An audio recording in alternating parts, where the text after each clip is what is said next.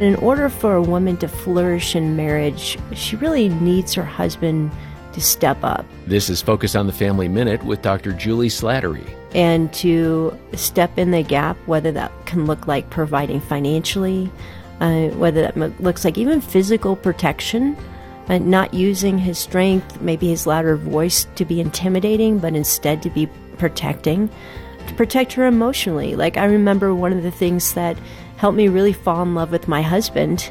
We were dating.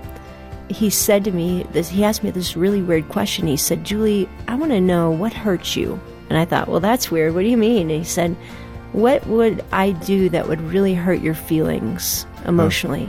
And I just kind of looked at him strange and he said, I'm asking you this because I never want to do that. And he was expressing in his heart that he wanted to protect my heart. More from Juli at FamilyMinute.org.